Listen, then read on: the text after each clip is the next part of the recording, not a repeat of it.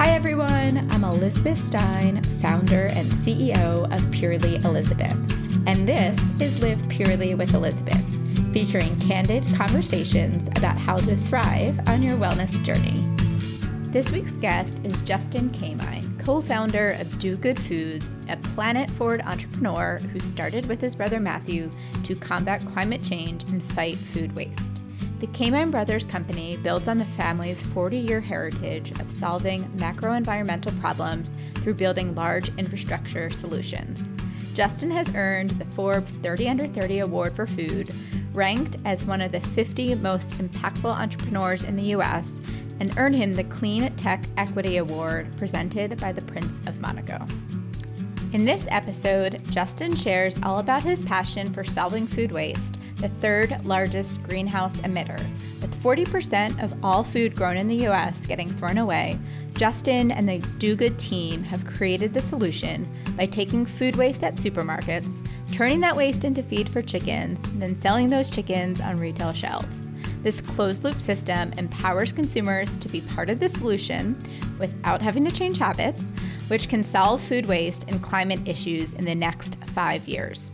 Justin's mission is to bring sustainability to scale, whether solving for food waste, creating solutions for single use plastic made out of seaweed, or upcycling cardboard to save billions of trees. This was such an inspiring and exciting conversation for our future. Keep listening to learn more.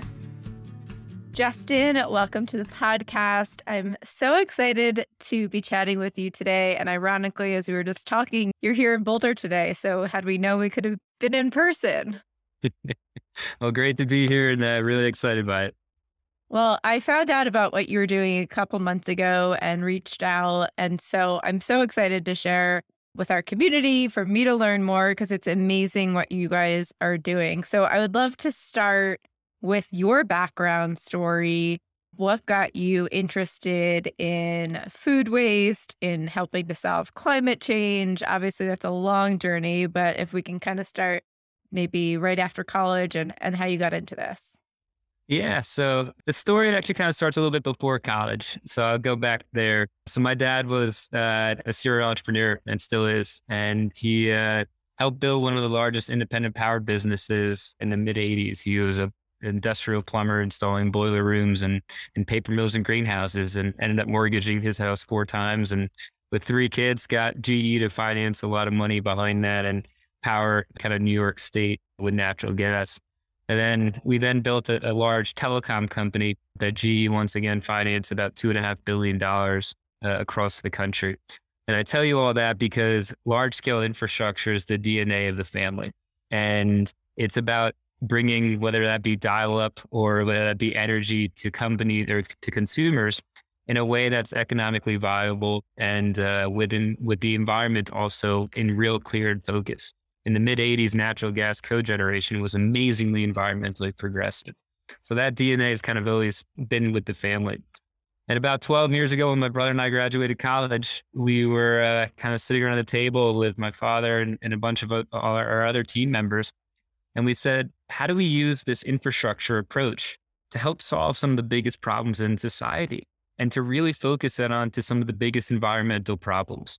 And at that time, we solar energy was just getting started. We raised $225 million and deployed that into building, owning, and operating large scale solar projects for companies, the major pharmaceuticals. We made Six Flags one of the first amusement parks in the world to be 100% powered by solar. Wow. Really big projects, really kind of creative and unique, but finding those win win wins wins for the environment, uh, wins for the, the corporations and lowering the cost of electricity. And then obviously creating a business that was actually profitable. The food waste journey got started about six years ago when solar energy was great. It continues to be great, but it wasn't really entrepreneur anymore. And we said, how do we take this huge infrastructure solution kind of approach to solve what we deemed as one of some of the biggest problems in, in the food system. Uh, and that was and is, of course, food waste. So 40% of all the food that gets grown gets thrown away. And if food waste was a country, it'd be the third largest greenhouse gas emitter. We use close to 20% of our farmland to grow crops that simply get thrown away. And so we said, how do we create a solution that could scale with the largest companies in, in the US, the largest retailers, make it first and foremost economically viable. So we pick up all their food for free and then use that food based upon the EPA food hierarchy to its next best usage, which of course first is always to be fed to humans. And then the next best usage of that food is to actually be converted into an animal feed. If you think about it, that's the way we all used to grow up on farms. We used to take our leftovers and feed to our chickens and pigs and pets out back. They grew healthy, they grew great, right? And now we're doing so at this large scale infrastructure level where we're now we're taking all of that food and converting it into a dried animal feed that can go right back into the existing feed mill infrastructure of all of our major farmers. So now we can truly bring sustainability to scale and really sit here today and said and say that we can solve food waste not over the next 20 or 30 years, but over the next five years, because we have an infrastructure background. And now we're finally linking it to a consumer based product called Do Good Chicken, which now actually empowers us all to be a part of this solution where each Do Good Chicken now saves four pounds of surplus grocery food and three pounds of greenhouse gases and completes that closed loop system where we can all be a part of fighting food waste and combating climate change and using our food system to solve some of the biggest environmental problems.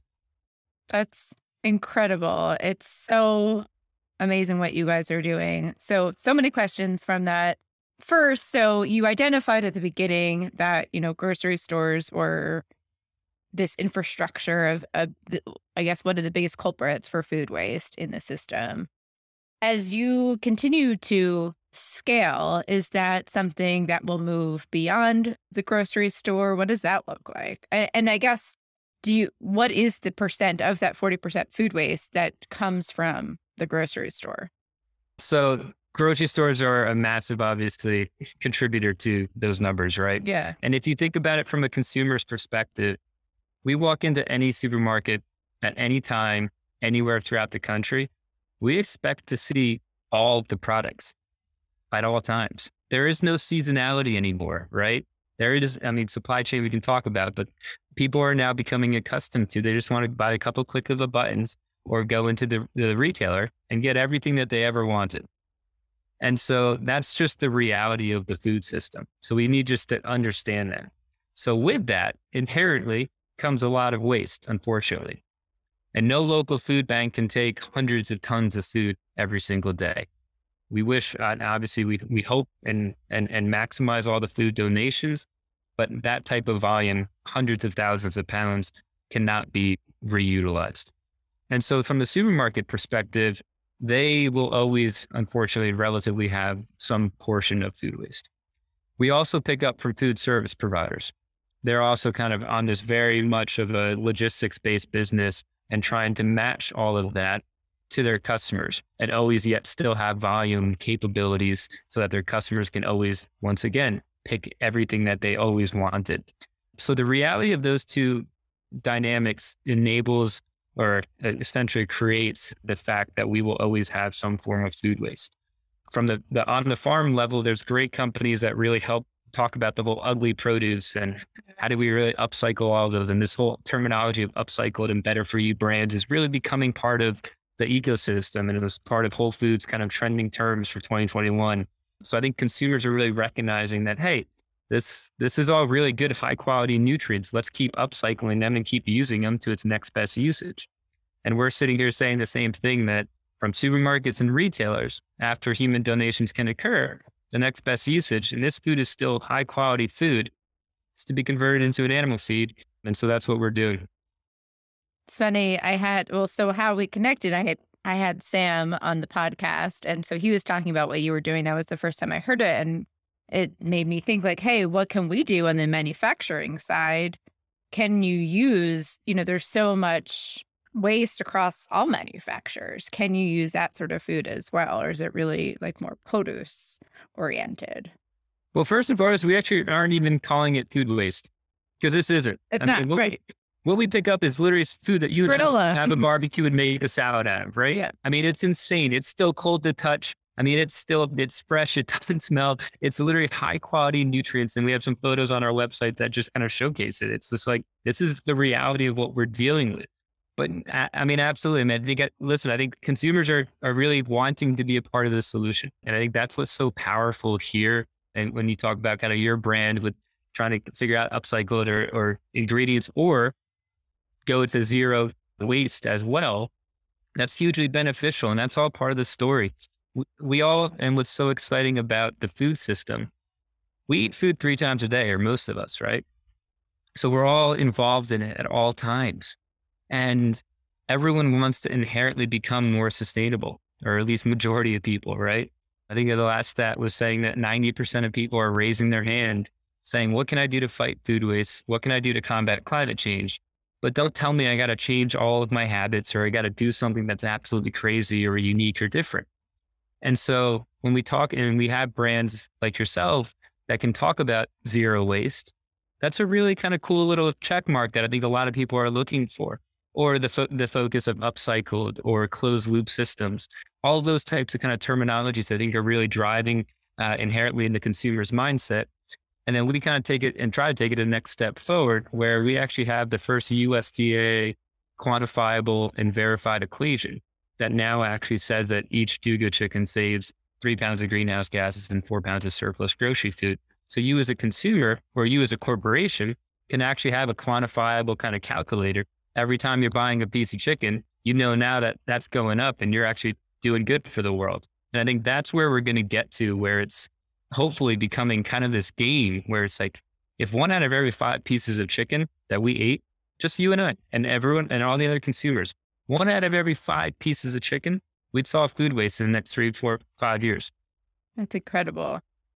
How long did it take you to set up the infrastructure?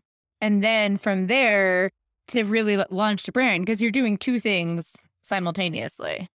Yeah we were just talking right before we got jumped on this that the entrepreneur journey is this one that's crazy. It's uh, everyone can I think write their own book, and uh, the ups and downs and twists and turns that are associated with that. We started off six years ago. We spent kind of twenty five million dollars of our own family cap, family and friends capital, to figure this whole thing out. There's a reason that this was and is one of the biggest problems in the food system, right? No one's kind of figured out how do you collect the food and keep it in the cold chain. So keep that fresh. Yeah. How do you take 160 tons every single day and put it through a process where we take 35% meat, 65% fruits and vegetables, put it through a grinding system, we pasteurize it, we centrifuge out the fats, we blend it like a like a wine for nutrient consistency, and then we get that product onto massive drying systems to get to that uniform, nutriently consistent, healthy dried animal feed sounds kind of easy, but I mean, no, that doesn't sound easy at all. all I started with was like putting a couple of flours together and making a muffin mix. This is way beyond that startup environment. yeah, yeah. We started off kind of like a, with like a Vitamix. Yeah. Um, and now we're in a hundred thousand square foot kind of facility, a hundred and seventy million dollar production facility in Pennsylvania, and we plan to build fifty of these across the country to kind of bring one in every major metropolitan area. But the branding and association of, of with that, that's just kind of came about the past 16 or 18 months. We brought on some of the top executives from Nestle and the former CFO of Kind Bar. And we have guys like Sam Kass and Tom Colicchio that are involved saying we can go and actually bring sustainability to scale in the animal protein space. And that is so unique and differentiated. And that's all created by the feed that we create. So let's go and really tell that that holistic and better for you story onto the retail shelf. And for better or worse, even though if we had tried to launch Do Good probably six years ago, I don't think consumers were there, right? Now coming out of COVID spe- specifically, people care and people want to be a part of it and people want to feel empowered to feel like they're actually contributing to a net positive in the world.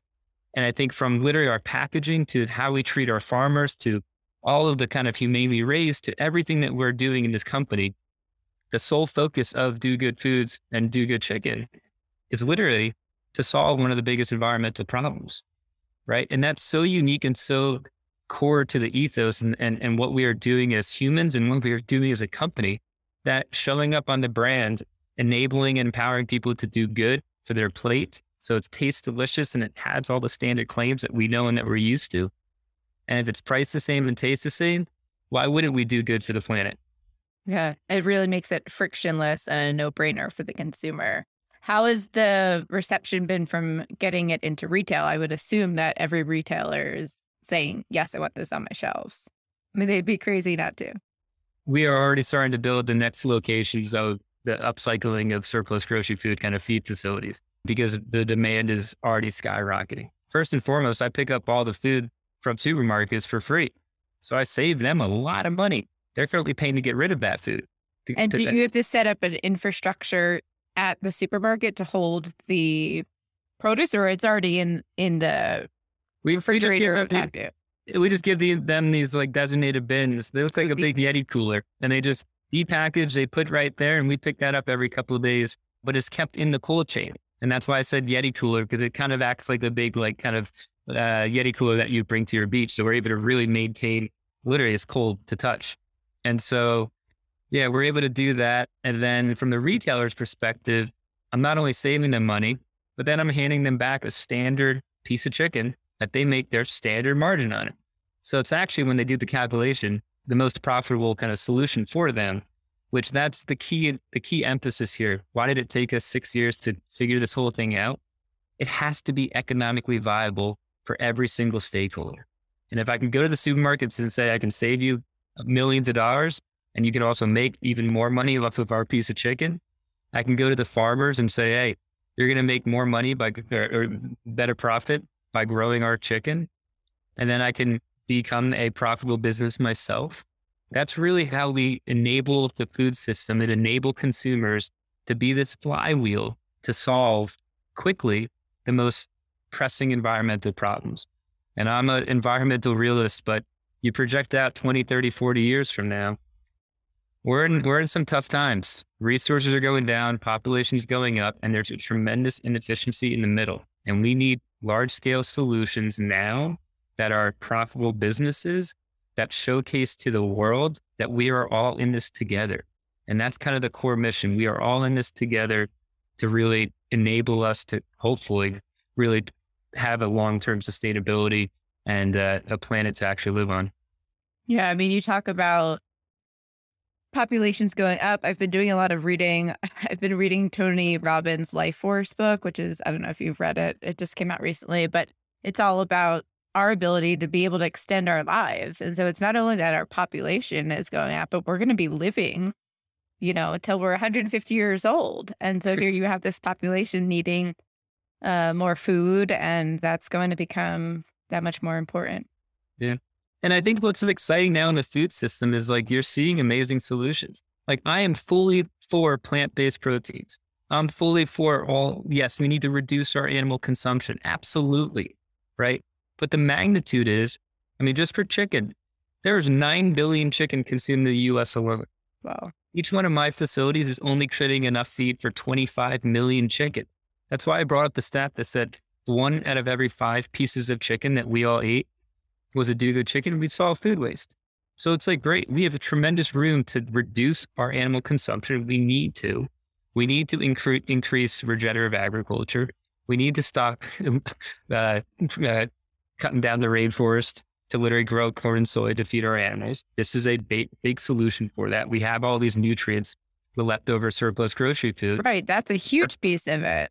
It's a huge, it's it's it's a good portion of their diet that now we don't need to grow because we've already put the time, energy, and resources from the farmers to grow that those nutrients. Let's maximize those nutrients and put it into an animal's diet. That's really closed loop. That's real sustainable agriculture that we absolutely need to get to. And I think the biggest unlock here is the empowering of the consumer to really be a part of that solution. Yeah. Yeah. It's that brand side that makes it easy.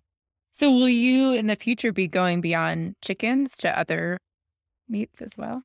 Yeah, we we are actually uh, actively running an egg trial right now. Uh, and, and, yeah, I mean, we, we look to kind of be where I envision that we can take do good foods is yeah.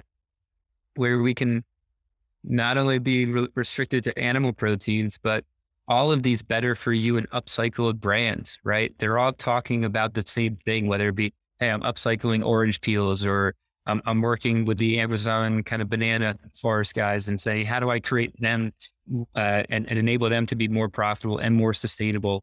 So there's so many of these brands that are really talking the talk and, and, and doing it too, that I look at, let's become that kind of massive CPG company where we can actually have and showcase to the consumers integrity, honesty, and trust. And most importantly, every product is a net positive for the world, not a net negative. And I think that's hugely unique and differentiated. And yeah, largely it's predicated upon our retail and food service relationships that we've already kind of built up by doing things at such a large scale already. So for people at home who want to feel like they're helping do their part on from a food waste perspective, what tips do you have around that? I think that's that's a great question. So I'm no chef. Uh, you talk about Sam Kass being on recently. He's much better of a chef than I am. But I think it's kind of fun to kind of look around your fridge and say, okay, this is a, I would throw this away tomorrow, but how do I use it in some type of dish kind of currently right now? So I think it's kind of like your own personal chopped, right? I, that's what I do all the time. I started that like during the beginning of quarantine, and that is now my go to way that I cook it's kind of fun. It's kind of like it's interesting. Like and you, you kind of like laugh to yourself and you're like, eh, this sucks, but okay, whatever. I ate the food, right? uh, so I think that's the kind of first and foremost. And then, I mean, I think there, there's a lot of really cool kind of innovative companies that are doing kind of in-home composting kits and stuff like that, which is fantastic. And then I think it, it's also the recognition, the moment people start to value and think about who grew that food, where did that food come from, right? And you kind of think, okay, oh my God, this animal had to be raised, or this blueberry had to literally start off as a seed, and then, oh my God, it's coming from California, and that shipping and that logistics, and to just to get to here in this package, right? The moment we make that human connection to food and make that really tangible, I think people will, at the retail level, buy in a more strategic way mm-hmm. not kind of buy these huge bold things and say, oh, whatever. I mean, everyone's had their sa- the, the, the salad uh, clamshell kind of thing in the back of their fridge. Be like, oh my God, I completely forgot about that because I bought three of them. Right. So, how do we reduce our own personal waste? I think is a big key aspect um, of it all as well. I think a lot of it goes into also planning. It's like you go to the store, and if you don't know what you're going to make, you just buy a bunch of things, and ultimately it ends up in the back. And so, really getting more conscious about, hey, if I'm buying this cheese, like how am I going to use it in a recipe all week and not let it go to waste? Absolutely. But it's hard. It's hard to be that organized for so many people. yeah. No, and, and and and I think that's the kind of realistic of the understanding of all of us, right? We all have so much on our plate. Everyone's doing everything, right? Especially now, it's like you're on a million Zoom calls, you're running around with your kids, you're trying to navigate friends and family and all that type of stuff that it's like the only way to solve some of the biggest problems that I perceive society having is to empower us all to be a part of that solution, but not change habits. Yeah. Because we I don't think we have time to. Yeah. And yes, we need to become more aware. And yes, we can reduce certain things. But to think that we're going to kind of have a little switch where it's going to be all 100% one thing or 100% another thing, we got to become realist and say, okay, we're in this situation for a reason. There are massive environmental problems happening now and in the future that we can literally just understand and be tan- and and and and know. How do we solve them in the most realistic way? Recognizing that the largest corporations of, of the world have to have it be economically viable. Yeah. So Along with that, where else do you think food is going, whether it be from a climate perspective, from waste, from anything, just kind of future of food? The future of food. That's a big question. Yeah. I do think, well, outside of the upcycling, outside of the truly quantifiable carbon equations on food, I do look at indoor agriculture as an interesting aspect. Can it get to scale quickly enough to be determined? I do love the plant based proteins. I think that's fantastic.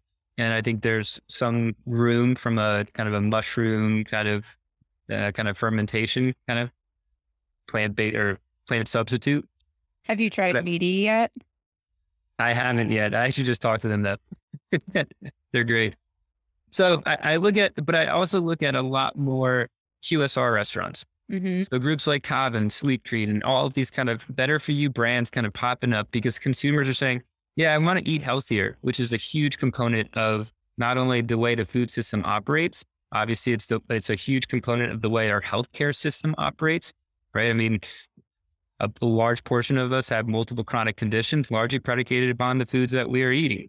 So I think this whole movement away from processed foods, away from sugar, away from all this kind of the, the, sodas and all that type of stuff to these much better, healthier solutions that are still affordable. That's where we need to get to. And that's going to have the trickle effect on the crops that we grow, how we grow them, and the understanding of that consumer is actually, yeah, wanting to be a part of that solution. So whether it be regenerative agriculture or cover crops or whatever it may be, they're more accustomed and attuned to walking into a place like Sweetgreen and saying, oh, yeah, I'm, I'm willing to try a unique lettuce form because it was regen or it was a part of a cover crop for corn and soy because we need to sequester CO2 into the soil and improve the soil health.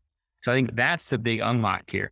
Yeah, absolutely. Are you looking at other areas for investment or for your business currently that you would go into like unrelated to food waste?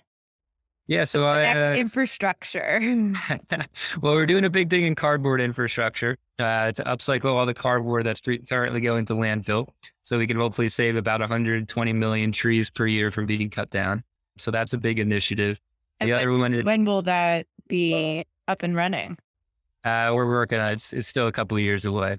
Uh, and then, yeah, then the other two companies, Mend is a full clinical nutrition program. Uh, so talk about whole food as medicine platform. That's been really exciting and kind of just showcasing it's like, yeah, we all need to eat better and work out more, but we also need to have our supplements and our, and our powders to actually have real clinical evidence behind it for specific outcomes. So that's been an exciting platform. And, the, and the last one I'm involved in is a company called Loliware, which is a seaweed based bioplastic. Uh, talk about the entrepreneur journey five years ago. I was on Shark Tank and try to kind of figure out what are we going to really be. And now we're in a really cool position where seaweed, of course, is a carbon sink, right? It doesn't require much inputs. It sequesters CO2. It helps the ocean. And we can actually create a seaweed based pellet that looks like a plastic pellet. And that pellet can go right through existing extrusion equipment and actually create the kind of what I believe is the next iteration of quote unquote single use but that are actually designed to disappear and are actually have the same structural integrity and what looks and feels like a plastic straw or a cup, and yet is is made out of seaweed. So I'm really excited by that one. Once again, enabling the consumers continue their habits as is. Right? Yeah, we can reduce straw consumption. Yeah, we can reduce single use plastics and all that type of stuff. But the reality is, is that it's not going to change overnight. But if we can empower every consumer to still enable that habit to occur and that now actually have products that are a net positive for the world. If we actually create a seaweed based economy, we're actually sequestering more and more CO2. So it almost becomes counterintuitive. It's like, yeah, use more straws. Right. And it's it, and it's like, great. I'm not going to ask you to change anything. Go to Starbucks, go to wherever and, and get your coffee, get your straws. That's fantastic. The more we actually use uh, seaweed based materials, the quicker we sequester more CO2. That's amazing. Could it end up making a plastic bottle? Eventually, but I don't, I, uh, not right That's hard. Yeah. Yeah. That's amazing though. All right. So you have a lot going on, Justin, in your life. I'm curious to hear couple couple questions on this. I'm curious first to hear that how you manage I I don't use the word balance because as you know, that's like not realistic, but how you manage balancing all these different growing empires and kind of your everyday life. What tips can you share? Yeah, it's, balance is an interesting word. Um, I think with with the phones and computers, right, we're, we're connected now 24 7. So, yeah, I'm waking up and doing emails at 3 a.m. in the morning. My father's still texting at 4 a.m. saying, What about this idea? What about that idea? so, it's inherently ingrained in kind of, I guess, our DNA for better or worse. But I think turning off your phone, I've actually started to do that and just like, not, like, oh, or at what point in the day? Like I'll go to the gym and like from like six to eight, I'll just like turn it off. And like that just reset and like that decompression where it's not just like, oh, let me just constantly check is actually a really beneficial way. And I do think that the problems that we are focused on, every one of these companies is focused on the massive problem, right? Whether it be the healthcare system, the food waste, the animal agriculture, seaweed based bioplastics, whatever, cardboard, it's inspiring and exciting that there are so many people willing to jump in and willing to lend their time and energy and resources. I can't tell you how many people have opened up doors for me that ask for nothing in return. And it's just that do good effect. It's that pay it forward because we're all on this planet together. And I guess what kind of inspires me is if I don't have kids yet, I want them. And their future is kind of dependent upon how we act currently right now. And so that enables me to kind of wake up every day, kind of with a smile on my face, sometimes with a lot of anxiety. but it's that, okay, we're all in this together, that do good of, I want to do good with good people. So balance and relaxation, it's kind of like it just becomes every day where it's finding that hour or two to kind of really just decompress. And then, yeah, it's just eat healthy and working out and, and having fun alongside of it, recognizing that we're all not going to get out of here alive anyway. So might as, might as well enjoy it. Yeah. I think, you know, when you're so passionate about something that has such a bigger purpose than you, you just want to do it every day. And it, it's not, it's like work is never a word that you would ever use. It's just yeah, your DNA. The, the best question that I ever got asked was uh, a gentleman, uh, I was on a panel and he walked up the aisle and he started asking me, What is your dash? What is your dash? He turns around to the entire room and says, Everyone is in here is defined by their dash. And Justin, what's your dash? I'm like, sir, with all due respect, no idea what, what you're talking about, right? I'm like, should you know what dash means? I have no idea, right? I'm like sweating up on the stage. I'm like, I have no idea. I completely missed this in school. And uh, he puts his arm around me. He goes, Think about it. The day that you die, you get your gravestone you the name that you're given, the day that you're born, dash, the day that you're dead. And your dash is your legacy. Your dash is your contribution to society. Your dash is how many people you actually impacted that's actually going to show up at your funeral. Right. And it's this like kind of morbid way to think about life. But if you wake up every day, you're going to go, okay, am I making my dash happy? And, and am I satisfying that? That's a really cool way to live so that every kind of interaction, every kind of engagement that you have to try to be relatively positive. I love that. That's such a great takeaway. So, as we talk about the entrepreneurial journey and having this dash mindset, I'm curious to hear how you deal with the ebbs and flows, ups and downs, the roller coaster that is the entrepreneurial journey.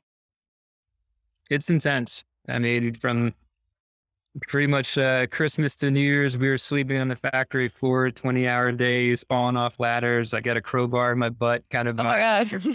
I felt, yeah, it was like, but yet you kind of love it too. And it's like, there's nothing better than building it with your hands and feeling that. But what I've learned over the past kind of 12 years and, and now as an investor, also investing into a lot of companies with, I mean, we, we invest early on, right? So it's like an idea concept okay, cool. Let's create it. Let's think about it. Let's figure it out. Let's find the right people, which is pretty crazy now that I look back at it, it's how many platforms we now have. And all of those have gone through these moments where we look at each other in the eye and you say, what are we doing? We have nowhere to go. There's nothing, we, we don't know what to do. Clients are inviting and we're running out of cash. And I think there's that persistence and that never fail attitude especially when you put the mission of what we are trying to do at the forefront. Food waste isn't a thing that we hope to solve. We have to solve it, right? Cardboard. We can't keep throwing away all this cardboard into landfills where meanwhile we're cutting down hundreds of millions of trees. It just, it just keeps going back to that dash and that future kind of when I have children kind of mindset to say this doesn't add up. It just becomes a math equation. So from an entrepreneur dealing with a lot of these ebbs and flows, and yeah, I've had the best days and the worst days and in the same day. Right. And I'm sure everyone had that experience where in the morning you're literally at, in tears crying when someone calls you and says, How's it going? And you're like, Oh, it's great. I can't wait to, yeah. And meanwhile, in the back of your mind is like, Oh my God, cash flow. Oh my God, this. Oh my God, that. And yet you got to put on this brave face. And that attitude it's actually kind of the best thing where it's like, how do you become emotionless in a lot of these problems? And I think that's what I've learned over the past 12 years, which is what I thought was a problem way back when. Was I look at that, I'm like, I laugh at like, why did I even lose sleep over that problem? Because now I got this one. This one's way bigger. But I've learned that to manage that, especially as I'm sure you have too, the moment people start relying upon you for a paycheck too, and they're built it and they brought bought, bought into the mission and the company, your emotional levels are looked at and scrutinized in a much different way. And so I think navigating that and learning that and trying to keep relatively flatline from an emotions perspective. Now I'm very passionate and animated when I talk, which that's just kind of me. But the ups and downs and ebbs and flows, you at least try to hide or at least try to kind of manage with a small select group of people. At least is kind of the way I've learned how to do it. Yeah. I could not agree with you more. I that was a tip someone gave me early on and I think luckily personally I'm very even keeled anyway, so it was very natural, but you absolutely have to just keep that persistency. It's tough. What's it like working with your family? It's tough. no, there's a honestly, so my brother and I are, are extremely complementary. He's very analytical. He's the engineer and he's brilliant in all that he does. And so he's a great, we're great yin and yang because I'm really just says, let's go save the world. Let's go figure it out. And then he brings me back to reality and say, okay, how are we really going to build this? Or what are we really going to do? So I think there's a really good and an amazing compliment. And there's nothing better in, in, in, in my life than building it with the family. I don't think I recognize and appreciate what my mom and dad went through coming from nothing to now building over $4 billion of infrastructure. It sounded kind of like, oh, that's a nice story. And then when you're really building infrastructure and you recognize, holy shit, wow. I can't imagine how you did this without computers and cell phones and everything. And you got all these big companies to be a part of this and to appreciate that story and to appreciate also the willingness and the excitement that many of those same people. I mean, my dad's first hire is is, is our head of construction still. Oh, that's so cool. He's 70 plus years old. He's been with the family for 35 years. I'm only 33 years old, right? So he's been with us for longer and he's still up there grinding away and at the facility, pipe fitting and doing all this type of stuff.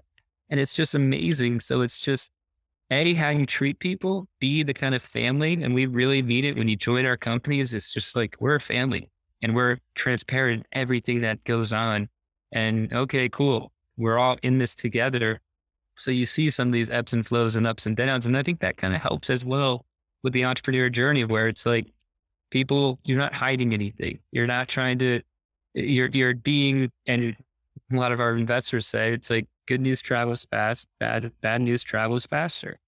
Because for the most part, if you have a good advisory team an investment group, most of them have probably been through a lot of the same situations that you're experiencing. And there's nothing better as an entrepreneur when you get that phone call and you're like, Hey, how's it going? And you're like, I'm lost. I'm devastated. I think, I don't know what's going to go on. I think I'm going to lose all my money. What's going right? And they're, and they just kind of talk you through it and they kind of talk you up the ledge and you're like, yeah, okay, cool. Like, I got it. Like, right. They're like, the next big deal that happened. Yeah. Yeah. And so I think it's that support network that's really cool, which expands a, a, uh, uh, away from just our internal family to really this external family and people like Sam Kass that have kind of taken me by my, my, my, my shoulders and become one of my best friends, but then also just kind of this kind of thought leader in kind of the business community with me. That's just really become special. Yeah. So I was going to ask you, you do have incredible advisors. It sounds like, what are some of the best lessons that you've learned from their experiences that have really helped shape the last couple of years for you? I was literally actually just with uh, Ann Veneman, who was the former U.S. Secretary of Ag, and she's one of my kind of key advisors. And she talked me through a scenario that when she was at the Department of Agriculture, that she had all these hundreds of people saying, "Do this, do this, do this, do this, do this," and she got up on stage and just trusted her gut and just said a simple one kind of little sentence phrase that calmed up, calmed everyone, calmed the markets, but it was something that everyone was advising her not to do.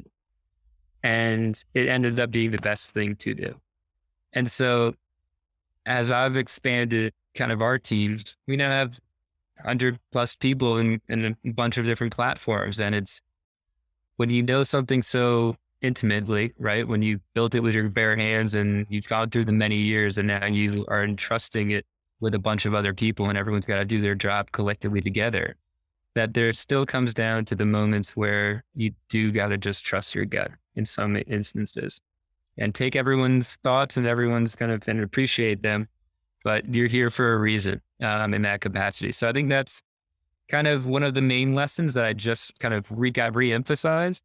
And then what my dad always says, which I, I love, it's we reserve the right to get smarter every day. And and if you just take that notion and every day can kind of get better. So like, okay, sorry, yesterday I kind of messed up there, but you know and I learned from that and you learn quickly as an entrepreneur. Yeah. And and that's the best thing and that's the most important thing. Yeah. I love that. It's I always say like there's I've had no regrets in this journey. Everything is a lesson. Yeah. And you look back and you're like, I would have never made that mistake again. Like that was sure. too good. but it served a purpose. I, I, completely agree that it kind of everything is happening for a reason. And you're just like, and that's that kind of positive mind and that kind of never fail attitude. Where if you keep taking that, you're like, thank God that thing happened because I wouldn't have been creative. And most firestorms, that's the best thing. Most firestorms where you're like in the pits of an entrepreneur journey, like this is going to blow up, enables and makes you be so much more creative to solve that problem that it oftentimes becomes the made pillar or the made solution that you just keep going forward with. And that's a really cool vibe. Totally. So, talking about being positive, I'm curious to hear if you have any other routines or things that you do in your daily life to make you feel wonderful and awesome in addition to your working out? Any good secret tips? So I was going into my mom's pantry eating all purely, purely Elizabeth's products. Yes, obviously, that is what is fueling all of this. Absolutely. Honestly, yes. Mm. I usually don't eat all day. And then like I go to like, my mom and dad's place and they're like, they always have it. I'm like, all right, I just need handfuls. What's your favorite product flavor? Uh, the uh, cinnamon one. Pumpkin cinnamon. Pumpkin cinnamon. Yeah, yeah, yeah. Nice. Um. So what? I guess I'm just always a, a, a people person, and and that's kind of been my DNA. So honestly, it's like I go through life, and it's like if I can make the little kid on the subway smile and like laugh, like that's cool. Like that's like a, a cool, successful day.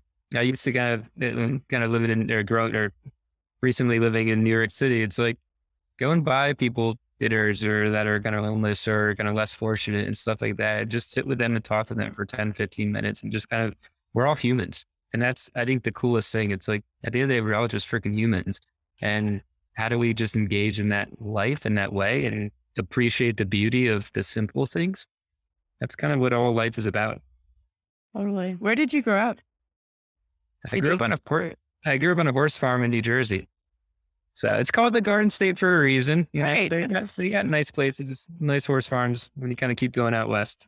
All right. So we're going to move on to some rapid fire. The best business advice that you've received. Keep moving. Your mantra for success.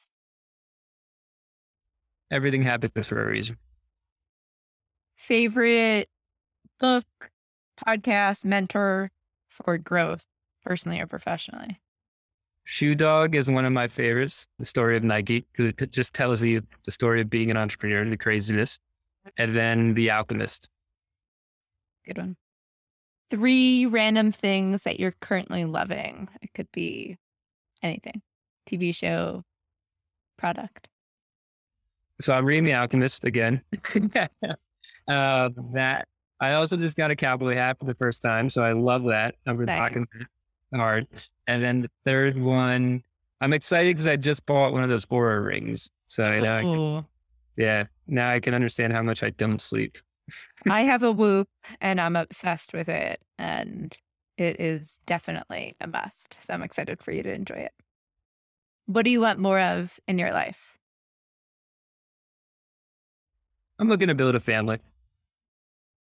What do you want less of? Stress.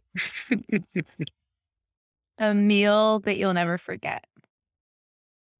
Honestly, we were just talking about this last night. I said, What's everyone's best meal ever? Mine is in Japan when I got invited by this little amazing, sweet little woman that was just standing on the side of the road saying, Do you want to come down and have food at my place? And I was by myself. I said, Yep. And I walked downstairs and it was three Australians, two Polish guys, and me. and her. she didn't speak any English. And she cooked the best Indian food in Japan that I've Wow. ever had in my life.